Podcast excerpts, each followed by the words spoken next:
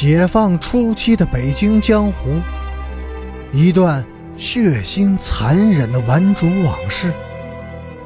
欢迎收听《北京教父》第一百零三集。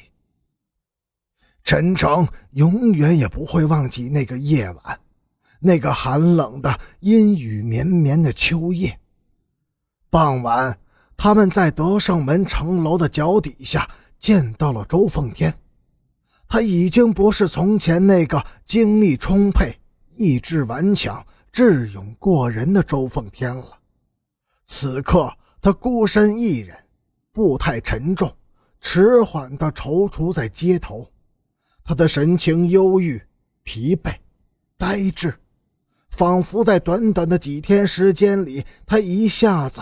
就走完了从青年到暮年的那段漫长的旅程，现在的他，正孤独地面对着人生最后的旅程。奉天的路，已经走到头了。边亚军悄悄地对陈诚说：“剩下的问题，就是寻找合适的归宿地了。我们也在找自己的归宿。”不过，我们还要再碰碰运气。奉天似乎已经没有这种兴致了。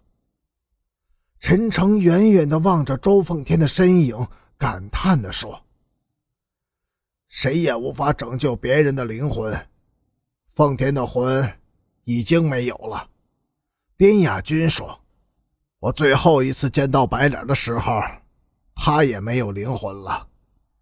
他们的灵魂是什么？”陈诚不解地问：“凭着自己的力量，去争强称霸的心。”周凤天见到陈诚和边雅军的时候，非常的激动，他紧紧地拉住他们的手，嘴唇颤抖着，很久都没有讲出一句话来。陈诚的喉头哽住了，鼻子酸酸的，想哭，可哭什么呢？哭朋友？还是哭他的灵魂。卞雅君和陈诚默默的对视了一眼，他们决定陪伴着周凤天，哪怕就陪着他度过一个夜晚。人在孤独的时候，最需要的不是安慰，而是朋友的忠实陪伴。特别是正当他一步步迈向自己最后的归宿时。有朋友在自己的身边，他会很快乐，很勇敢的。天空布满了不祥的阴云，泪珠子似的雨水一串串的从天上掉下来，浇在他们的头上、脸上，冰凉冰凉的。卞雅君在商店买了三只烧鸡、三瓶白酒和三块塑料雨布。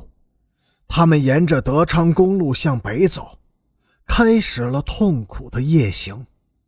前半夜，他们都沉默不语，一边喝着酒，一边想着自己的心事夜深的时候，周凤天问陈诚：“陈诚，星敏说你懂得星星。”“懂，亚军的父亲给我教授过星象学，可惜。”今天夜里看不见星星。是的，老爷子给我上的第一课就是：阴天只有乌云，没有星星。乌云过去以后呢，天空又会布满星辰，但是它们已经不再是昨天的那些星星了。一夜之间，许许多多的星星陨落了，乌云。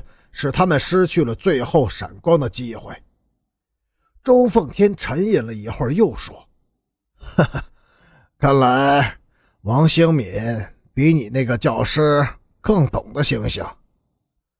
是的，因为他是站在云层上面去看星空的，乌云并没有挡住他的眼睛。那乌云是什么呢？不知道。”亚军的父亲说是政治，王兴敏说是偏离历史的传统，而我却觉得他的名字叫做命运。哼，我欣赏你的看法，陈诚。人不能与命去搏斗，因为那是徒劳的。又走了很久，边亚军说：“奉天，有一件事儿，我总想要问你：土匪和白脸现在到底在哪里？我知道，在他们离开北京以后，你见过他们。”周奉天踌躇了很久，才说：“我是见过他们，但是我立过誓。”对他们的情况，绝对不向任何一个人泄露一个字雅君，我必须遵守誓言。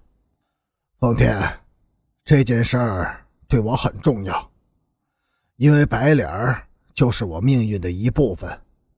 如果不是因为认识了他，我大概也不会走在今天这条道上了。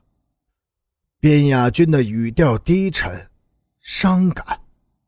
两只俊秀的大眼睛里闪动着晶莹的绿光。